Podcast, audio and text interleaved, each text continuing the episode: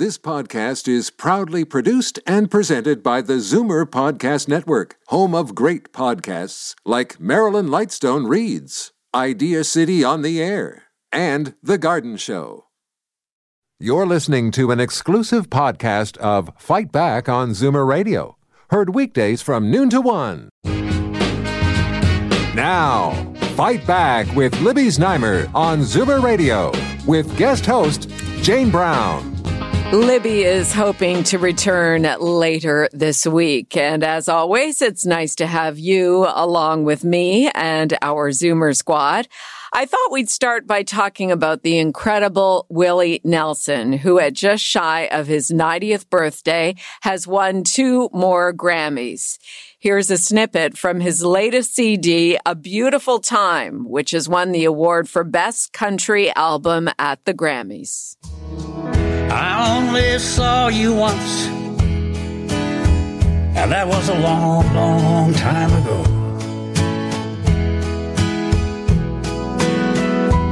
You probably don't. Willie released A Beautiful Time in April of last year, the same day as his 89th birthday. Nelson's take on Billy Joe Shaver's Live Forever from a tribute compilation of the same name won him the Grammy for Best Country Solo Performance. Let's introduce the Zoomer squad now to talk about Willie and uh, other iconic Zoomers who did well last night at the Grammys. David Kravitz is Chief Membership Officer at CARP and Vice President here at Zoomer Media. Bill Van Gorder is Chief Operating and Chief Policy Officer at CARP. And Peter Mugridge is Senior Editor at Zoomer Magazine. Peter's in the studio, Bill and David on the phones. Hello to all of you. Hi, Jane. Hi, everyone. Hey, guys. Peter, I'll start with you. Uh, uh, how about Willie Oh, Nelson? Willie Nelson.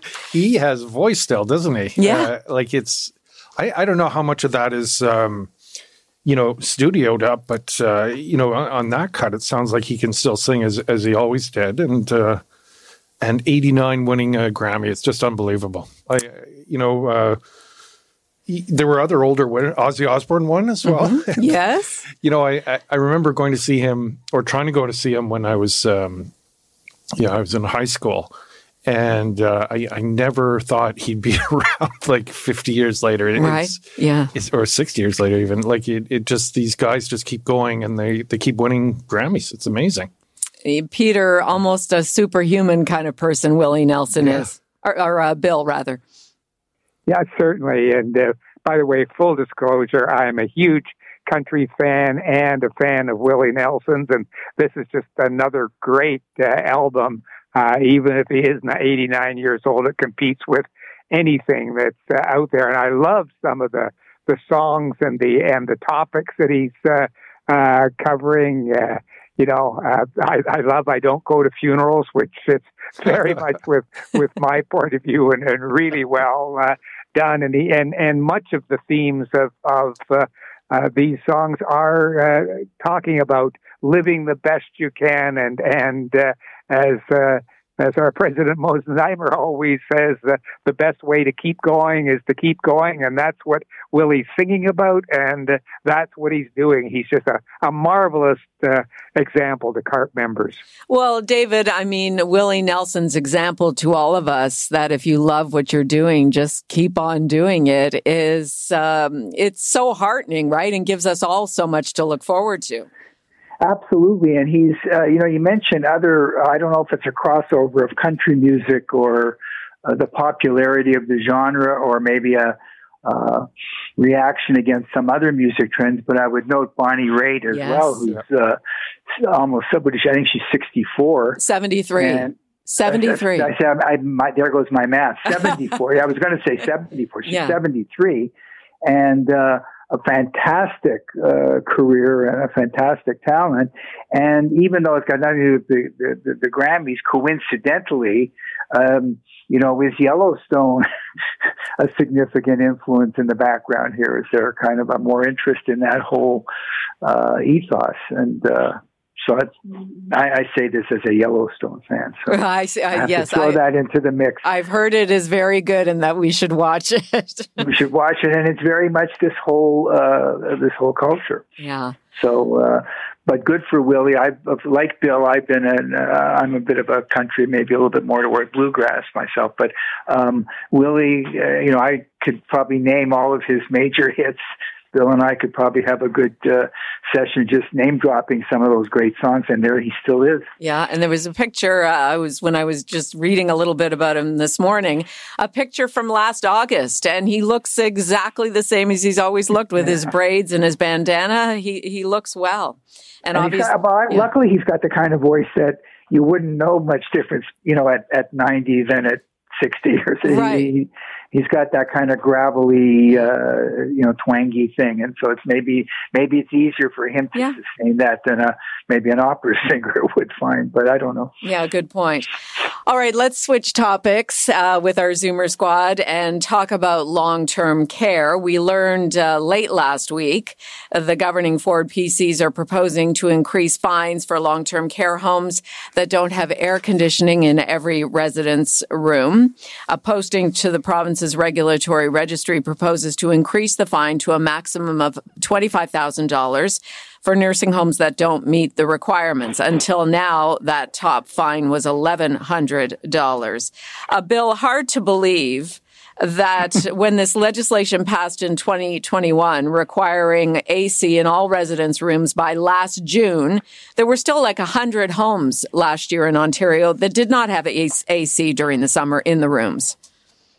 Yeah, it, it, it is, and it's a topic that CARP has been uh, uh, talking about uh, for for years, uh, and we were pleased to see the legislation come in uh, uh, a couple of years ago.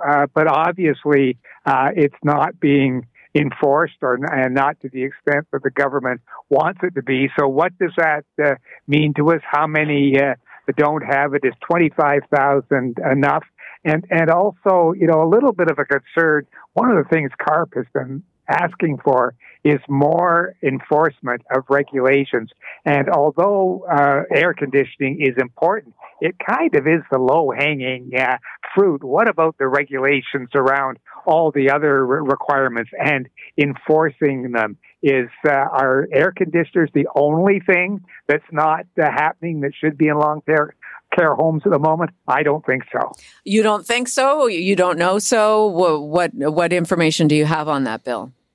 Well, we're we're still getting uh, we're still getting uh, uh, complaints and reports from our our members that uh, uh, the regulations uh, are not being in, in, enforced. That there, although the the uh, number of inspectors has been uh, has been increased. So, uh, and it appears that the on-site inspections are happening more regularly now. We're not hearing a lot about uh, what they're what they're finding. And does this announcement mean the one thing they found is the lack of uh, of air conditioning, or what? What else are they finding? Right. And is this the most important one?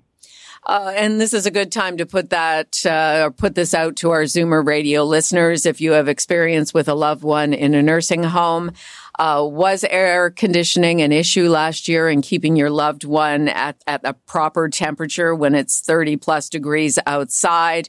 Uh, anything else that you've noticed that looks suspect to you that should be fixed by now? 416-360-0740 or toll free 1-866-740-4740.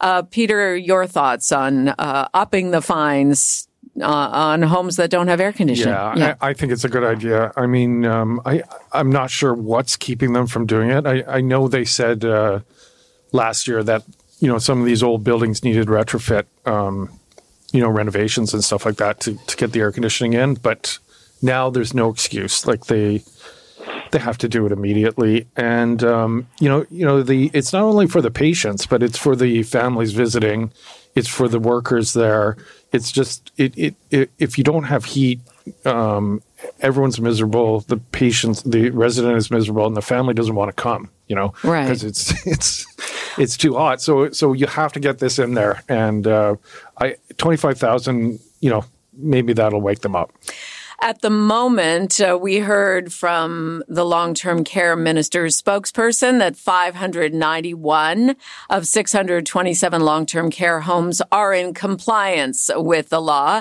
but that means that 36 long-term care homes still don't have air conditioning in residence rooms. And we all know, Bill, like say you go to work and the air conditioning is on the fritz for one day, you know how much we all suffer for seven or eight hours in an environment where there's no air conditioning. You can't even imagine what these elderly and frail people are having to endure.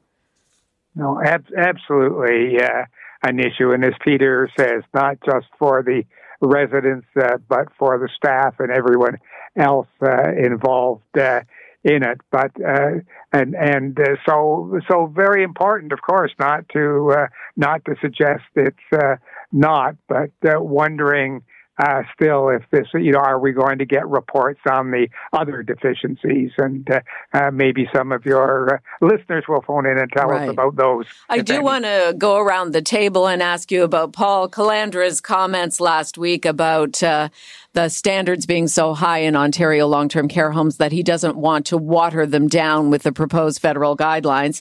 I'll get your takes on that in a second. First, though, Clay in Ajax, you have a comment. Hi, Jane. How are you? I'm fine, thanks. Go ahead. I'm, I'm glad to hear that supposedly the inspectors are actually inspecting instead of doing the over the phone inspections. I'm curious, do you remember uh, Kathleen Wynne ordered all the nursing homes to have the sprinkler systems put in? I just wonder how they're doing with that. Oh, good question. Thank you, Clay. Uh, Bill, are you up on that information? No, I'm uh, I'm I'm not. We were told that uh, at the time that uh, the uh, Ontario Fire Marshal had, was uh, was inspecting all the the homes and any that uh, didn't have adequate fire protection were going to be uh, were going to be closed down. We haven't heard of that happening recently, so. But whether or not, not that includes sprinkler systems or not, uh, I've seen no reports. David, have you got any information on that before we move along? I don't, but I do want to comment that the $25,000 fine, I don't even know what that means because if it's cheaper to pay the fine than put in the system, um, you know, what are the what are the comebacks other than the fine? I'd be more impressed if it was twenty five thousand dollars a day or right, mm. right, yeah. The parameters around the twenty five thousand. Yeah, what does fines. it even mean? You know, they could yeah. make a cold blooded. We're down to thirty six homes, so they're clearly. I mean, they could make a cold blooded decision to pay the fine and because it might cost more than twenty five thousand to put the units in. Yeah, and when so would what they, are you really accomplishing? Yeah, when would they be fined again? Exactly. When would they be fined again? That the devil's always in the details. I'm afraid. Yeah, a good point. Uh, it's the Zoomer Squad here with Jane for Libby, David Kravitz there, Bill Van Gorder, Peter Mugridge.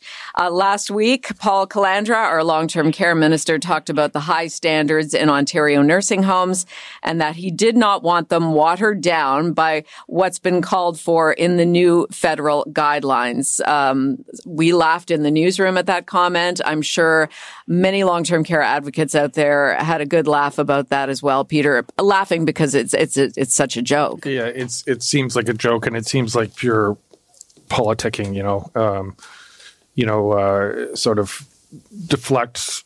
You know, criticize the federal standards and and hide the fact that the provincial standards are either non-existent or unenforceable. So. Um, yeah, and and and why would he say watered down? Because I thought the standards, Bill, you can back me up on this. I, I thought the standards were quite adequate, or even stronger than than you had uh, expected. Yes, I, agree, Peter. They uh, they they are, and uh, uh, not not as strong in in a few areas as we would like. But frankly, if those standards can be adopted across the country, including here in Ontario, uh, then all the residents uh, long-term care are going to be much uh, much better off. So uh, it's a really good start, and now it is up to the provinces to. They're only recommended, so it's up to the provinces to uh, put them into effect and to uh, uh, regulate them and, and enforce them. And uh, that seems to be what uh, the minister suggesting uh, he's not excited about doing it on in Ontario, and that's going to be a real concern this to was, our CARP members. This was certainly a topic of conversation during Free for All Friday when Marissa was in on Friday for Libby. A lot of people were calling in and saying this whole idea of four hours of care, which the Ontario PCs are promising by 2025, and higher wages for PSWs. Uh, that may be the plan, but we're certainly a couple of years away from that, David. Well, it's true. I mean, but you see, the entire healthcare system consists of policies or objectives that are very good on paper that can't be executed or aren't being executed. That's the problem. The problem isn't so much that the the performance standards or the goals are are in themselves terrible. It's that the powers that be, and this is a coast to coast problem of all political parties, they're not executing against their own self proclaimed standards, whether it's wait times, whether it's hallway medicine, whether it's diagnostics, whether it's the number of beds or uh, hallway medicine, and now, you know, long term care homes. That's number one. Number two, if you're already exceeding the federal standards, not saying they are, but if he thinks, the minister thinks they are, why does a new federal standard mean you're watering anything down? Exactly. You can continue yeah. to exceed, go your merry way, and say we're doing even better than the right. feds recommended. Right. What's wrong with that? Right. Who's telling you? The feds aren't saying, by the way, if you're providing more than this, we want you to cut back. No. They're not saying we want you to reduce what you're doing. If their standard, if you're exceeding their standards, good for you. But uh, it's a, it's uh, just posturing, I'm afraid. Mm-hmm. Uh, Bill, final comment from you on long-term care uh, for this week before we change topics. Well, I just I really agree with uh, David, and if they really are sincere in saying that there are regulations in Ontario that are better than the recommended standards, then list those out for us. Let us see what they are we do know that in many areas, like uh, hours of care per day, per day, many of the smaller provinces are already reaching that. Why can't Ontario do it? You know, Zeev Hattie, our producer, reaches out uh, fairly regularly to the cabinet ministers in the Ford government, and they will, they just don't want to come on. Mm. They don't want to come on, fight back. I, I don't know you know, if there's nothing to hide or their standards are so high why don't they come on and talk about them? We would love to chat with Paul Calandra at some point. the question answers itself, Jane. Yes, yes. It's rhetorical, yes. Uh, numbers yes. to call 416 360 0740 or toll free 1 866 740 4740. I'd like to do a bit of a setup now for tomorrow's healthcare funding summit in Ottawa among the premiers, the territorial leaders leaders and Prime Minister Justin Trudeau, his health minister Jean-Yves Duclos. Uh, Peter, you know, at the moment, there seems to be a lot of jockeying for more money, a higher percentage of funding for the provinces. But really, we need solutions to the staffing challenge, and that could involve more money. Um, but we need, they, there needs to be that communication, right? And what we need, what we want, and what the federal government can provide. Yeah, because uh, um, you know, over the last few years, the uh, the the the cracks in the system have become so evident. You know, um, you know, um, ER closures and uh, lack of doctors and nursing shortages, and just the list goes on and on and on.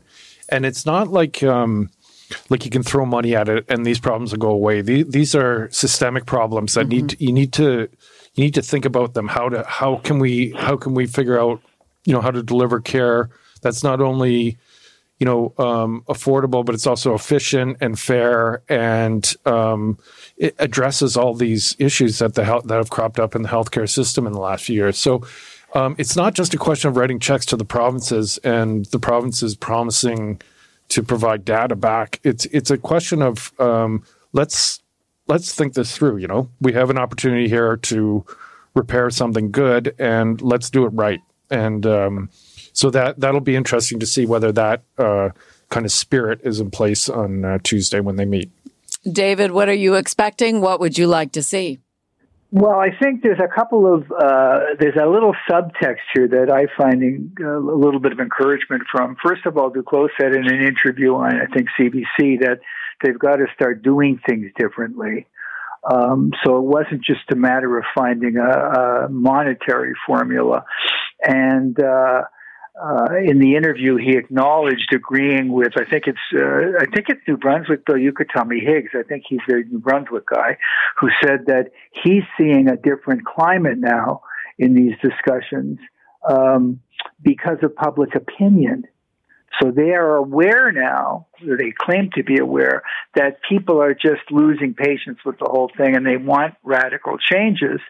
And at the same time, I see in the paper today a new poll out um, that 60% of Canadians are in favor of private delivery of publicly uh, funded health care, 60% also in favor of private healthcare for those that can pay, which is a massive change in attitude. I'm not necessarily advocating that one way or the other yet, but uh, everybody wants new methods and new um, systems and new approaches. Um, not just more money, and uh, so they they may be meeting officially on the topic of more money, but I think there's a subtext here that says how do we actually change this system so right. it can operate properly. Right. Um, uh, Bill, your thoughts from CARP members, what people are saying about this summit? Yeah, well, they're agreeing with both uh, Peter and and uh, David. It's not uh, all about money. There are some uh, huge cracks in the system that have to be filled before anything else can be delivered, and this is where they've got to cooperate and take action uh, rather than just talking about money. The basic one is is staffing at all levels, uh, right from uh, basic care up to uh, uh doctors and and specialists. They, we we have to uh, have the provinces work uh, together. Ontario has uh, proven uh, some of the leads so far by saying they're going to allow doctors from ever, anywhere in Canada to practice in Ontario. The other provinces have to do the same thing. We have to take down those provincial uh, barriers. So there, there, uh, there has to be cooperation among the provinces before any money from Ottawa is really going to make any uh, difference. Because as soon as Ottawa puts uh, puts demands on the money and criteria to the money, then the uh, provinces object because they are the ones who are ultimately responsible for delivering health care. So uh, I'm I'm expecting that uh, tomorrow we may hear a lot about uh, more dollars and and even real allocation of dollars. What I'm afraid we won't hear is how we're going to be how they're going to be spent in a way that's going to be most effective in improving an already very sick system. Well, we certainly have a lot of expertise around this table. So let me all, let me ask you all this. How do we address the biggest issue, which is a staff shortage and pay these healthcare workers, primarily nurses, enough to attract more people to become nurses in Ontario and Canada? Peter. Well, um, I, you know, I don't know the answer to that, Jane, but um, I know in the States they offer bonuses to nurses to get them to relocate to their state. They'll pay them moving expenses, give them a salary bump. They'll do educational, free education, you know, upgrading and, and that sort of thing. They, they sort of, they, they sort of, uh, you know, recruit them aggressively. And, and, and I guess that's going to have to happen here. We're going to have to start uh, aggressive recruiting and not just – passively hope people apply. Uh, yeah. We're going to have to go and find them. Right. And th- that's that's how we're going to get more nurses. I think that's the only way. It's a competition out there, and we're going to have to up our game to get them. David. I think it's multiple things. I don't think there's an answer. I agree with Peter, but there's also such issues as um, streamlining approval of certification of people who have been trained in other jurisdictions um, who may already be here with qualifications. Um, um, I think also that you're going to see them leveraging more um, uh, telehealth and other tech solutions so that people in areas where there is enough people can maybe offer remote services or virtual services. It's going to be an all of the above thing. It's not going to be any one thing, but they are getting uh, serious about it. And again, going back to Minister Duclos, he did comment on that in his interview that, you know, some provinces may want to uh, train more, some provinces may want to loosen up their regulatory things. There's going to be a combination of a, a full court press. No one solution is going to solve the whole thing. Bill, final comments from you. Number of areas that they uh, could do something about. Uh, uh, first of all, uh, when we talk about foreign trained doctors, many of those doctors are Canadians who had to go overseas because they couldn't get training in Canada. So what they need to do is A, make it easier for those Canadians to return to Canada, many of whom want to and, and, and have been trained in uh, countries with excellent systems. Uh, uh, Ireland is one that comes to mind where a lot of Canadians go, but they have to be able to uh, practice uh, quickly, and uh, and we need to make sure that there are enough educating physicians. One of the problems that the universities tell us is they're not turning out more trained doctors because there aren't enough physicians in the system, the physician teachers, to teach the uh, uh, the, the necessary uh, numbers. So that's why the numbers are uh, uh, kept down. Nurses is another uh, problem. You know, we we compete against that kind of of um, uh, recruiting that's done in the states because they recruit Canadian uh, graduates mm-hmm. just the same way. We need to be able to compete with that, and we need to be able to make the the nursing uh, uh, system easier for people to, to get uh, out of it. You know, a high percentage of Canadian trained nurses in countries in, in provinces other than Ontario fail the initial exam because it's based on an American exam, mm. not a strictly Canadian exam. And why that is is is uh, is a mystery to many uh, people, including the nursing heads of departments that I've uh, talk to. And finally, uh, PSWs and people at that uh, level, uh, we've got to continue and en- enlarge their recruiting and the uh, uh, the um, way we bring them into the country and keep them here, so that we're able to have the the numbers we need. so many different things that need to be done, and there doesn't seem to be much action on any of those at the moment. Thank you, Zoomer Squad, for another important conversation. Thank you, Jane. Thanks. Bye, everyone. Bye. Thanks, Jane. Bill Van Gorder, Chief Operating and Chief Policy Officer at CARP, Peter Mugridge, Senior Editor at Zoomer Magazine, and David Kravitz, Chief Membership Officer at CARP and Vice President here at Zoomer Media. You can hear our Zoomer Squad every Monday after the noon news until 1230 on Fight Back. Jane for Libby, and coming up next, what's up with that downed Chinese surveillance balloon? Our panel of experts discusses. You're listening to an exclusive podcast of Fight Back on Zoomer Radio, heard weekdays from noon to one. Fight Back with Libby Znaimer on Zoomer Radio with guest host Jane Brown. Libby is looking forward to getting back later this week. It was all the talk over the weekend. The Chinese surveillance balloon that passed over the U.S. and apparently spent time in Canadian airspace late last week as well. According to U.S. President Joe Biden, it was ultimately shot down by the U.S. on Saturday when it was over the ocean and not over land. And the recovery of this balloon apparently still needs to take place. China's foreign Foreign Ministry said on Friday, the day before the shoot down, that the balloon was for civilian meteorological and other scientific purposes and that it regrets that the airship strayed into U.S. airspace, adding it will continue to maintain communications with the United States to properly handle the unexpected situation. Joining us to discuss this international incident, uh, Charles Burton, senior fellow at the Macdonald Laurier Institute and expert on Canada China relations, as well as Cheuk Kwan of the Toronto Association for Democracy in China. Hello hello to you both. Good afternoon. Good afternoon. Hi. Charles, Hi, ha- yes, say say your hellos to each other as well. I know you, uh, your colleagues. Uh, Charles, how significant was this incident and why?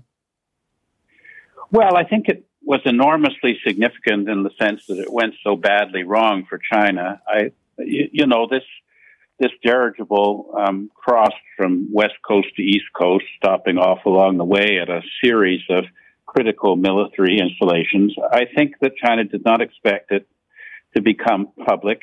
Um, I think that they maybe wanted to use it as a bargaining chip with um, uh, the Secretary of State, Antony Blinken, who was scheduled to be in China actually right now. He had to cancel because of the um, enormous outcry at the violation of American sovereignty.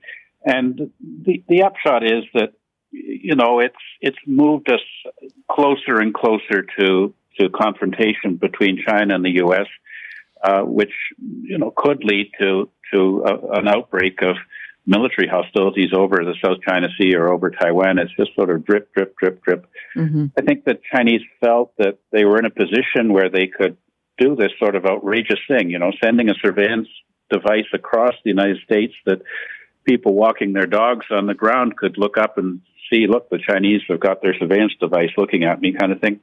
And I think they've grossly miscalculated the strength of their position and the weakness and indecisiveness of the U.S. And unfortunately, because it led to Mr. Blinken canceling his trip to China, the opportunity to come up with some sort of resolution or some mechanisms to ratchet down tensions and avoid misunderstandings that could lead to military disaster have been um, removed. So, you know, all in all, I think China really messed up on this one, and and I, I, I really feel very sorry that it's leading to more and more tensions between China and the U.S., which of course will impact on Canada as well. Uh, Chuck, what are your thoughts on the significance of this incident? Well, uh, the first thing I thought about was uh, is a psychological provocation. Mm-hmm. Basically, um, there's nothing you cannot do with satellites and human intelligence on the ground um, that a balloon cannot uh, can do. So, so if it's it is indeed a spy um, sort of uh, device, spying device, I think uh, China didn't expect any results from it. It's just a matter of provocation. And the, the secondary benefit of it is, from uh, Chinese point of view, is that it created a little bit of a havoc in the U.S. government. You know, it created a lot of uh, uh, tension between the U.S. Congress and, and Biden. And, and, and as a result, this is a kind of a um, long range plan of uh, China and also, of course, Russia too, to, to, to weaken the uh, United States and its allies and tend to sort of claim uh, sort of superpower status. Okay, so where do we go from here? Uh, now we we heard over the, we heard over the weekend from many experts that similar incidents have taken place in the past. Uh, so, Charles, why would we not have heard about similar incidents with similar devices? Well, I think that you know most of them have been skirting the um, the borders of countries, not actually spending several days making a slow traverse, stopping at every military installation of interest along the way. So it's qualitatively a, a different thing. But I do think that, as I said, I think China did not expect that it would become a matter of public record, but mm-hmm. could be dealt with in negotiations with Blinken. I mean, the other issue really is um, you, you, know, if it had been a weather balloon gone wrong, and that would have been the mother of all weather balloons, because the the sensing equipment hanging from it is, you know, equivalent in size to two city buses, so it's one big machine. Um, why didn't Canada shoot it down when um, it was over uninhabited areas of the Arctic, Alberta and Saskatchewan? So it does call into question, you know, we get an unidentified, unmanned uh, surveillance device coming into Canada with no explanation from China in advance that some mistake has been made. And uh, we just let it drift over into the United States where it heads for a for a, a nuclear ballistic missile facility in Montana as its first stop on this long trek through the states. I think the U.S. really will be wondering um, about Canadian capability and intention with regard to to China because obviously, you know, to protect our sovereignty and security, we shouldn't allow unidentified um, surveillance uh, aircraft to, to be freely entering our country without some uh, without some consequences. Charles, are you saying that the Canadians may have missed it, may not have seen it, may not have been aware of it? I hope that that's not the case, but if it was the case, why didn't we act? And if it is the case, then, you know, decades of underfunding of our defense is really exposing Canadian uh, sovereignty's weakness and threatening our security. I mean, it's all very well to expect the United States to be responsible for the security of entire North America. But you know, U.S. defense is really for the United States, and Canada ought to be protecting our sovereignty ourselves. And therefore, I think you know we should have acted unilaterally to deal with this thing. And I'm sure the United States would have been only too happy to see it stopped in the Arctic rather than drifting down into their territory. What about that, Chuck? Um, Cheuk Kwan of the Toronto Association for Democracy in China. Is it possible that there was were conversations going on behind the scenes between the Canadians and Americans to just monitor this balloon rather than uh, take it down while it was over land, even over the Arctic? I, I like to believe that. Um, I, I, think the uh, Canadians would have deferred to the U.S. Uh, and there must have been some conversation even when they spotted it over the Arctic. Um, the, the, the, the thing that we need to keep in mind is that balloons floating over a, a country is not new. These spyings are, are, are, you know, China I know has sent balloons over the U.S. and North America for, for, for you know, at least the last decade or so. Uh, and then certainly you can go back to the Cold War when uh, U.S. frequently sent U-2 spy planes going to China and Russia and uh, doing surveillance. So, so this is nothing new. Um, what is new is that kind of the audacity of the Chinese government to blatantly provoke a Western reaction. You know, they're saying, "Here, try me. You know, you, can shoot it down if you want, but I can do this." And they're daring the U.S. and Canada to, to say, I'm, I'm doing this supreme precision right now. There's nothing you can do about it.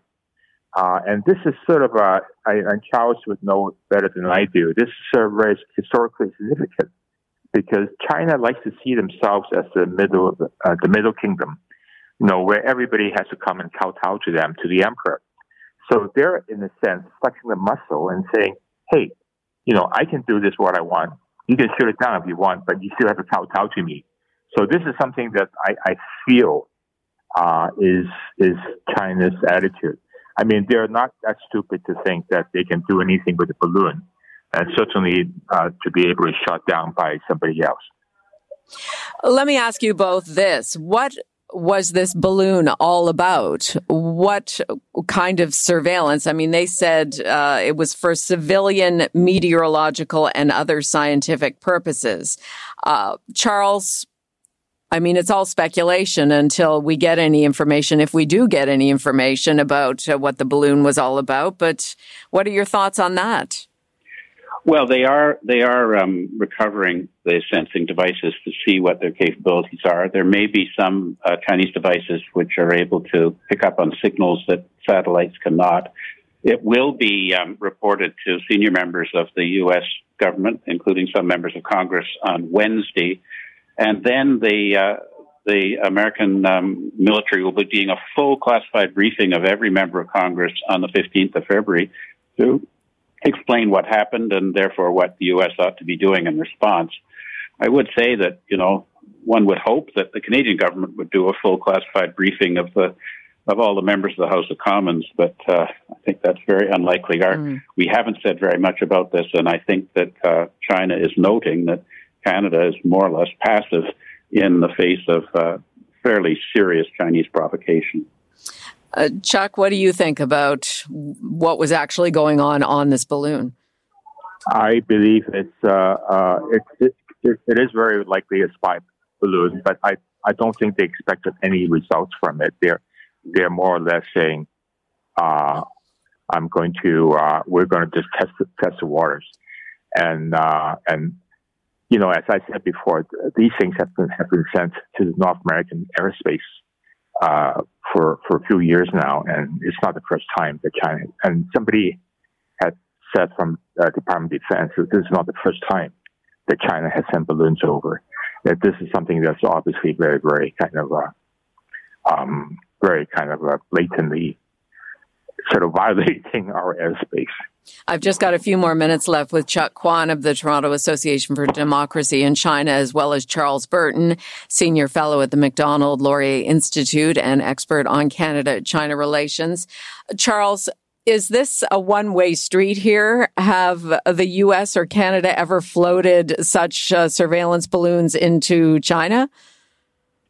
Uh, I don't think that we're we're doing that kind of surveillance. We have the satellites. Well, not us, but the United States does, and U.S. has some fairly sophisticated airplanes that skirt the China coast in international airspace, and you know we have a we have a good method of picking up on what's going on in China. Um, and but Chuck is right. I mean, these balloons have appeared um, in uh, Japan, um, Fiji. Uh, you know, um, there's one currently in South America.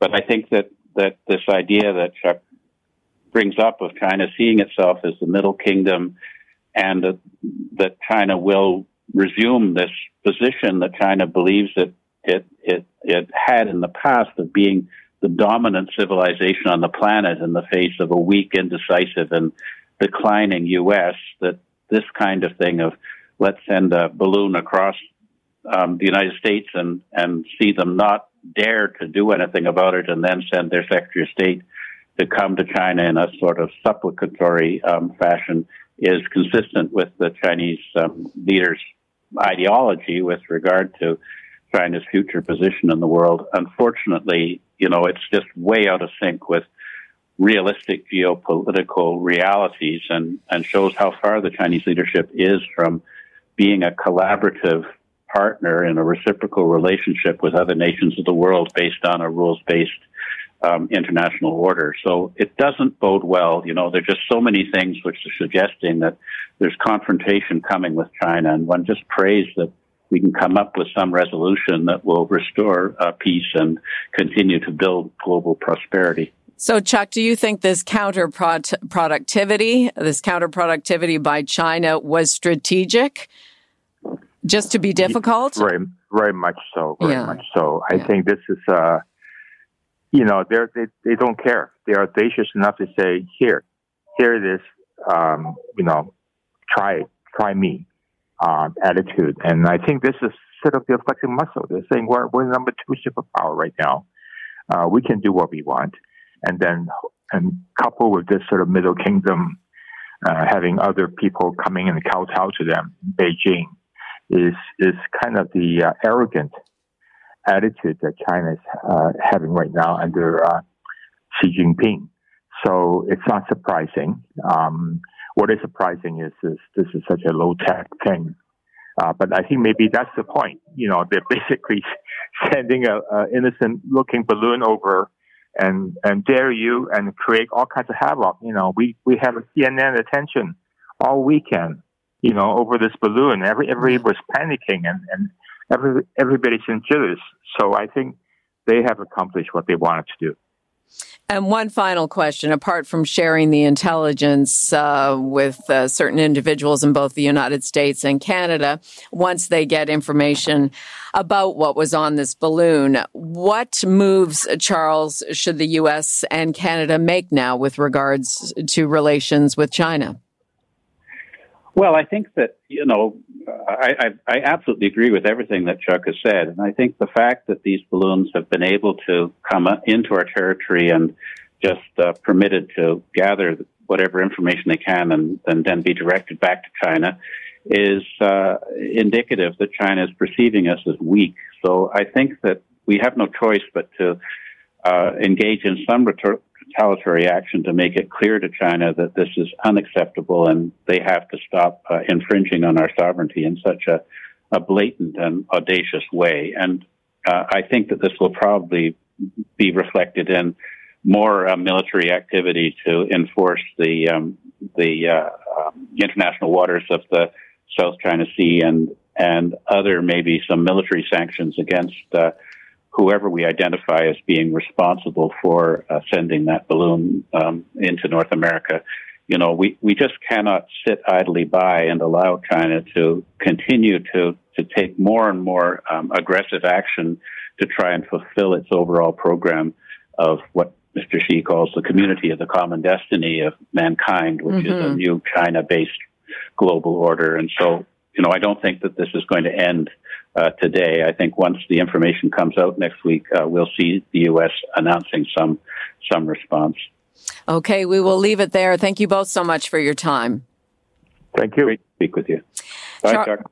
Charles Burton is senior fellow at the Macdonald Laurier Institute, expert on Canada China relations. Cheuk Kwan is with the Toronto Association for Democracy in China. It is Jane for Libby, and coming up in the final segment of Fight Back here on Zoomer Radio, what happens to the historic trees at Osgoode Hall once the pause on cutting them down is lifted on Friday? We discuss next. You're listening to an exclusive podcast of Fight Back on Zoomer Radio, heard weekdays from noon to one. Fight Back with Libby Znaimer on Zoomer Radio with guest host Jane Brown. Libby will be back later this week. The historic trees at Osgoode Hall will be left up until at least February 10th, this Friday. But what happens after Friday. According to the Law Society of Ontario, the province's Superior Court has granted an interim injunction which bars Metrolinx from chopping down the group of trees on the property until at least February 10th to make way for an Ontario line subway station. Saturday morning, if you haven't been following along, crews sanctioned by Metrolinx started cutting down the historic trees before the court could hear the injunction application that was launched to prevent their clearing. And then later on, there was a pause issued by the Superior Court. So what happens next? Joining us to discuss transit advocate Steve Munro. Nice to talk with you, Steve. Hello, thank you. Steve, help us understand why all of this was literally happening at the last minute. Well, um, uh, the first point I should make is that this isn't just about the trees. It, it, suits Metrolinx to pitch it as, you know, it's five trees and what's the big issue. the larger issue is Osgoode Hall and the lands around it uh, as a historic site and as a piece of public space within downtown Toronto. Um, and also the degree to which Metrolinx uh, frankly does not deal with uh, public participation and consultation in good faith, as evidenced by the uh, starting the clearing of the trees when they knew perfectly well there was going to be a court hearing later the same day. It's like the classic sort of developer come in in the middle of the night and demolish a building before you can uh, you can put protection, legal protection in place. So, it, this is a much bigger issue about Metrolinx behavior than just five trees. Having said that, where the where the issue comes is the debate over where the main construction access to the new uh, uh, Osgoode station on the Ontario line, which will be underneath the existing Osgoode station on the University line, okay. where the major construction access will be. And Metrolinx wants to put it on the northeast corner of Queen and University, uh, in the in what is now the park beside uh, Osgoode Hall. Okay. And of course, in order to do that, they want to cut down the trees. Now they're they're saying they have to do it now because they want to do an archaeological dig of the site to see if there's anything interesting there um, before they actually do the construction, and and that would need to be out of the way before the the actual station construction starts. So that's why they want to take down the trees now. And you mentioned about the expropriation effort from that whole general area for this new subway station. What may they expropriate? I mean, you, you mentioned Osgoode Hall. There's also Campbell House there. Like, what's going to stay and what's going to go? What's going to stay, what's going to go? Well, that of course depends on how they eventually wind up designing to build the station. They haven't expropriated Osgoode Hall itself, okay. but they've expropriated a corner of the Osgoode Hall property that was formerly owned by the Law Society of Ontario, who also own a good chunk of Osgoode, the land Osgoode Hall sits on. Um, and uh, so they said, okay, it's our land now. We can do with it what we want. And one of the things they want, they're, they're doing is clearing the site to be their their construction access for the new station entrance. One of the big debates is whether they need whether that has to be the place where the entrance is built, whether it needs to be as large, whether the construction access could be somewhere else, making the, the actual need for for uh, the size of the excavation uh, on the northeast corner smaller. The, one of the things that's happening at the same time as the station's being rebuilt, um, Osgoode Station is not currently accessible except via an elevator that's in the Opera Company building on the southeast corner, and so the there, there's a big accessibility requirement to add to the to the existing station as well as, of course, to get down to the new station on I the see. Ontario line, which will be 30 meters underground and obviously needs escalators and elevators. Okay. So what happens between now and Friday with regards to the trees, to this land that the Law Society of Ontario uh, claims as their own? Well, um, it's the, the, the issue basically is whether the Law Society uh, can make a credible argument to the court and and of course to Metrolinx, who's argu- who is virtually has said, well, we can do whatever we like, and is you know like sort of an inch away from saying it doesn't matter what the court does, you know, we're going to build it.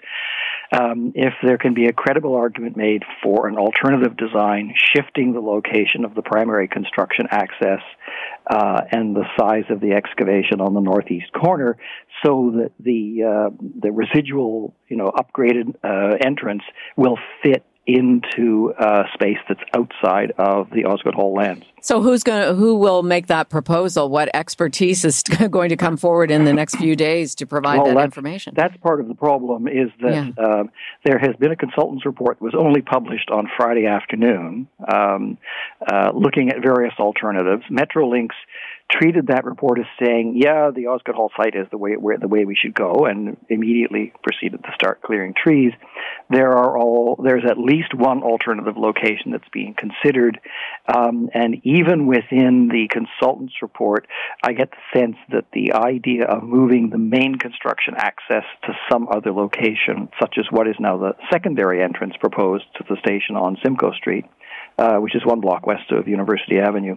Um, uh, to, that, that that really hasn't received serious consideration. Okay. So the real the real problem will be whether Metrolinx just basically says we're going to do it now, and you know we're bigger than you are, so you know thumbs their nose, or whether there is actually a um, a realistic look at alternatives. Having said that, damage has already been done to the to the trees. They're you know they're not all in their uh, in their original condition.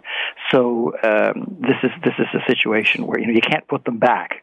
The pieces of wood that are lying on the ground are, Right. are you know they're those are gone, um, and it's. Uh, you know, I would basically say that the Metrolinx are, are sort of corporate vandals for moving in and taking those tree down, trees down when they knew perfectly well that uh, there was a uh, legal hearing pending on the on the site. Right. Now, in terms of legal proceedings this week, uh, could uh, the Ontario Superior Court Justice who I- initiated this current pause, could uh, he extend it further into time?